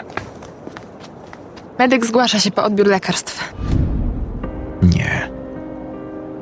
To. To nie może być prawda. Czy. Czy ja śnię? Czy to Agata? Odwróciłem się i myślałem, że za chwilę stracę przytomność. Nogi ugięły się pode mną, a serce przyspieszyło, waląc jak oszalałe. To była ona. Agata. Moja żona, której nie widziałem tyle czasu. Stała tu. Prawdziwa. Żywa. Kochanie, znacie się? Kochanie. Poczułem dziwne ukłucie. Coś, czego nie jestem w stanie opisać. Ucisk. Fale gorąca. W jej oczach natomiast dostrzegłem prawdziwą mieszaninę uczuć. Radość, wzruszenie, a jednocześnie lęk i strach. Y, tak, znamy się z dawnych lat. Agata?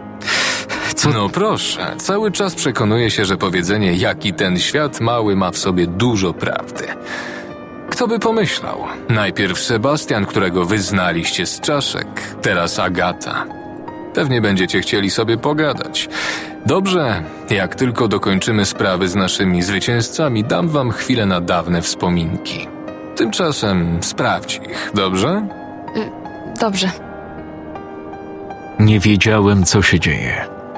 Dlaczego powiedział do niej kochanie? Dlaczego tak zareagowała? Dlaczego nie rzuciła się na mnie, nie przytuliła? Bała się. Widziałem to. Bała się jego reakcji. Czy to możliwe, że ułożyła sobie tutaj nowe życie? Że o mnie zapomniała? Przecież nie minęło tak dużo czasu. Jak to możliwe?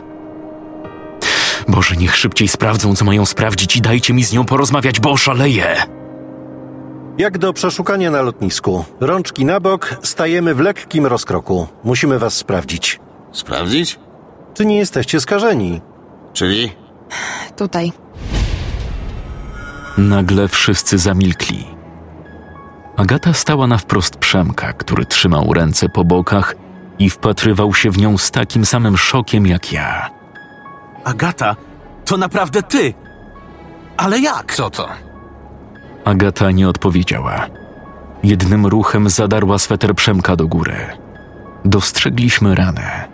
Mniej więcej na 10, może 15 centymetrów na lewym boku. O kurwa. Co to jest? To nie wiem. Musiałem się nadziać na coś w tej restauracji. Wiecie, wtedy jak wyskoczył na mnie ten zakażony. Przyjrzyj się. Agata niemal kucnęła, by zbadać ranę Przemka.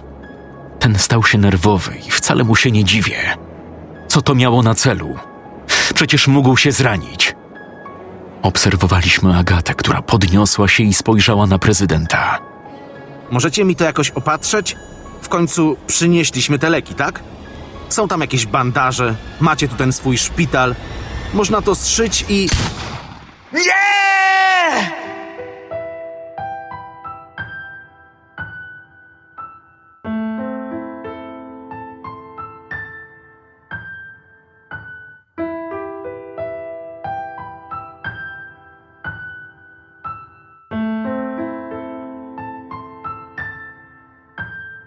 Kilka dni później. Szczerze, nie pamiętam, co działo się bezpośrednio po tym wydarzeniu. Nie wiem. Byłem w szoku. Całkowicie poza swoim ciałem, poza jakąkolwiek kontrolą. Nie słyszałem żadnych dźwięków, żadnych krzyków. Nic. Czułem tylko ciepłą dłoń Przemka oraz równie ciepłą krew, która uchodziła z niego wraz z tętniącym do niedawna życiem. Później, gdy udało im się mnie opanować, gdy Agata podała mi masę środków na uspokojenie, powiedziała mi, że to było konieczne. Nie mieliśmy innego wyjścia, rozumiesz? Ta rana, ona nie powstała w wyniku skaleczenia, upadku, nadziania się na coś. Poświęciłam naprawdę mnóstwo czasu na badanie wszystkiego, co z zakażonymi jest związane i uwierz mi, potrafię rozróżnić ranę powstałą w wyniku urazu od rany zadanej przez zainfekowanego. Brzegi skóry lekko zmieniają kolor na ciemniejszy, jakby wypalony. Dlatego, że skóra jako pierwsza narażona jest na kontakt z drobnoustrojami i patogenami tego wirusa. Widziałam już mnóstwo takich ran. Zawsze kończyło się w ten sam sposób. Prędzej czy później dochodziło do przemiany. Gdybyśmy niczego nie zrobili, Przemek okropnie by cierpiał, rozumiesz? Fizyczny ból towarzyszący przemianie jest jednym z najgorszych. A tak, nawet nie zorientował się, co się stało. Nie zorientował się. Moim zdaniem zorientował się wystarczająco, że za moment umrze. Długo zajęło jej wytłumaczenie mi tego wszystkiego. Nie pogodziłem się z tym. Starałem się to zaakceptować, ale nadal moim zdaniem było to niesprawiedliwe. Może gdybym zobaczył, że Przemek się zmienia, że zaczyna się przeistaczać w jednego z nich, może wtedy byłoby mi łatwiej. A tak, stał bez jakiejkolwiek możliwości obrony, bez żadnej szansy ucieczki. Nawet nasze rozstanie przyjąłem z większym spokojem niż śmierć przyjaciela, który towarzyszył mi od czasu wybuchu pandemii każdego jebanego dnia. Był ze mną w chwilach słabości, zwątpienia. Razem świętowaliśmy drobne sukcesy. Znalezione auto, znalezione zapasy. Agata była tylko wspomnieniem. Nie wiedziałem, że prezydent to twój chłopak. Wiem, co teraz czujesz, Mikołaj. Wtedy myślałam, że będzie po nas, rozumiesz? Widziałam śmierć w męczarniach, widziałam ludzi, którzy płonęli żywcem. Byłam przekonana, że to samo stanie się ze mną. Wtedy pojawił się sztab wojskowy, który zabrał wszystkich z naszego skrzydła: pacjentów, lekarzy, personel. Wiedzieli, że wszyscy są zdrowi i nic nam nie dolega. Zabrali nas stamtąd i ocalili. Najpierw trafiliśmy do Warszawy. Stamtąd jednak oddelegowano nas do Katowic. Wojsko ze sobą współpracuje cały czas. Maciek, to znaczy prezydent, utrzymuje kontakt z ocalałymi działającymi jednostkami we Wrocławiu, Warszawie, Krakowie, Poznaniu. Wiele dużych miast ma takie właśnie obozy. Przyjechałam tu do pracy, jako lekarz, pomoc dla ludzi, którzy założyli obóz. Miałam również być w zespole pracującym nad odkryciem przyczyny zarazy. Niemal wszyscy medycy nad tym pracują lub pomagają. No tak. Miałaś co robić. Cały czas o tobie myślałam. Cały czas, przez kilka miesięcy, nawet jak. Nawet jak zaczęłaś randki z prezydentem? Miło. Nie wiesz wszystkiego. Olsztyn był miejscem zero w Polsce. Tu pojawił się pacjent zero. Osoba, od której zaczęły się wszelkie zakażenia. Wojsko musiało zrównać to miejsce z ziemią. Byłam pewna, że. Że nie żyje. Tak, że nie żyjesz. No. To myśleliśmy podobnie. Mówiłaś o tym, co dzieje się w szpitalu. Potem urwał się z tobą kontakt. Więc co miałem myśleć? Byłem pewny, że nie żyjesz. Ale wiesz co? To nie zmieniło faktu, że myślałem o tobie każdego cholernego dnia. Każdego wolnego wieczora, który spędzałem w przeróżnych melinach, skrytkach, obskurnych piwnicach, aby znaleźć jakieś bezpieczne miejsce. I wiesz, kto był wtedy przy mnie? Gość, któremu wpakowaliście jebaną kulkę w łeb. Bez zawahania! Przepraszam. Tak. Czego się spodziewałem?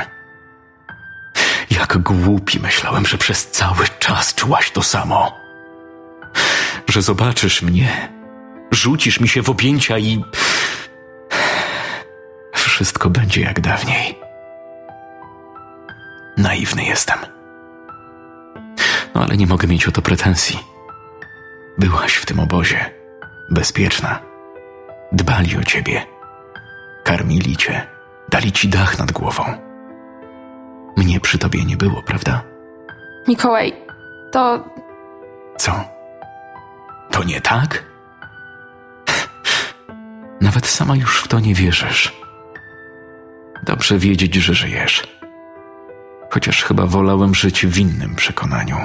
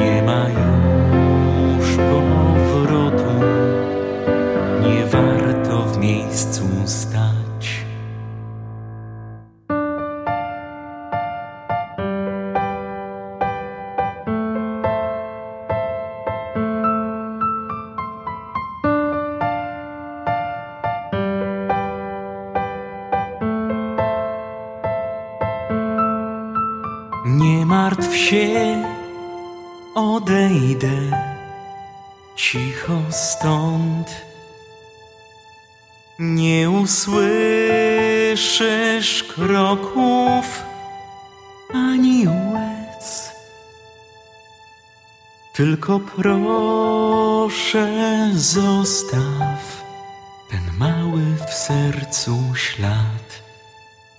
Ukryj nas głęboko tam.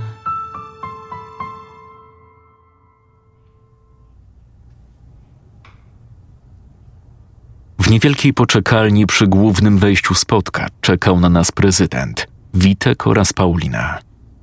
Gdy tylko zobaczyli, jak wchodzimy, poderwali się z miejsc. Dobrze widzieć cię w lepszej formie. Dziękuję. To fakt, czuję się o wiele lepiej. Może chcesz coś zjeść? Nie, nie jestem głodny. Rozumiem. No dobrze. W takim razie mogę wskazać wam wasze nowe pokoje. Przez to całe zamieszanie nie było okazji. Teraz staliście się pełnoprawnymi członkami obozu. Nie ma takiej potrzeby. Ja podziękuję za pokój. Dziękuję za opiekę, za dobre chęci. Ale ja. Ja poszukam szczęścia gdzieś indziej. Nie wiem, czy zdajesz sobie sprawę z tego, jak mało rozsądnie to brzmi. Nie ma innego obozu w promieniu kilkudziesięciu, jak nie kilkuset kilometrów. Nie znajdziesz. Nie szkodzi. Udało mi się dotrzeć tutaj aż z Olsztyna. Może los zaprowadzi mnie w inne miejsce. Mikołaj, ale to naprawdę... Ja też podziękuję. Od samego początku chciałem iść dalej. Chciałem czegoś innego. Byłem gotowy zostać tutaj dla nich. Oni mi pomogli, gdy naprawdę tego potrzebowałem. Byłbym chujem, gdybym pozwolił mu teraz odejść w pojedynkę. A namawiać go też nie zamierzam. Wychodzi na to, że zostają wam trzy wolne pokoje. Oni są dla mnie jak rodzina. A z rodziną jest się do samego końca. Nieważne gdzie. Naprawdę nie powinniście podejmować decyzji ze względu na mnie. Tu jest bezpiecznie. Wiecie doskonale, że może być ciężko znaleźć lepsze miejsce. Ba! Jestem nawet przekonany, że może w ogóle takiego nie znajdziemy. Nie musicie nas odprowadzać do wyjścia. Trafimy. Mikołaj, proszę. Cóż, skoro taki jest wasz wybór, dobrze. Od początku mówiłem, że nikt nie będzie was tu trzymał siłą. Chcecie ryzykować? Chcecie igrać ze śmiercią? Proszę bardzo, droga wolna. No i gitara. Nie można było tak od razu? A, jeszcze jedno. Nasza broń. Chcemy dostać wszystko. Co do sztuki. Oczywiście, za moment podeślę Marcina pod bramę. Tam dostaniecie swoją broń. I auto. Słucham? Jechaliśmy autem, zanim twoi ludzie nie urządzili sobie zabawy i nie rozwalili nam kół. Nie będziemy iść po nie piechotą. No, chyba że je sprowadziliście. Nie, nie sprowadziliśmy. No to co z tym zrobimy? Mamy iść piechotą? Nie, dostaniecie od nas jedno z naszych aut osobowych. Trochę ich mamy na parkingu. W większości i tak korzystamy z wozów wojskowych, więc osobówki nie są nam potrzebne. Świetnie, w takim razie czekamy. Do widzenia, panie prezydencie. Miło było. Kto wie, może jeszcze się spotkamy? Nie odezwałem się już słowem. Spojrzałem raz jeszcze na Agatę, która patrzyła na mnie błagalnym wzrokiem. Łzy ciekły jej po policzkach strumieniami, ale wiecie co? Teraz naprawdę poczułem ulgę. Witek, Paulina i Przemek to są ludzie, na których w tej chwili mi zależy. To oni poświęcili dla mnie wiele. I to dla nich ja będę w stanie poświęcić wszystko. Kilkanaście minut później wyjechaliśmy przez bramę okalającą katowicki spodek kilkuletnim suwem. Mercedesem GLK. Prezydent nieźle się postarał. Spora różnica w porównaniu do starego Passata. To co? Mamy jakiś plan? No bo ja wiem. Może poszukamy szczęścia w Krakowie? I widzisz, już mamy plan. No to... Naprzód, przygodo. Chyba nie wiem gdzie już rozumu brak. Może lepiej rozpłynąć się, błądzić ludzka rzecz. Szukam dalej, więc nie zostawiaj teraz mnie. Niewiele mogę sam, przede mną tylko strach, jak znaleźć tę właściwą stronę. Niech mija dzień za dniem, ja ciągle żyję snem, że kiedyś odnajdziemy się.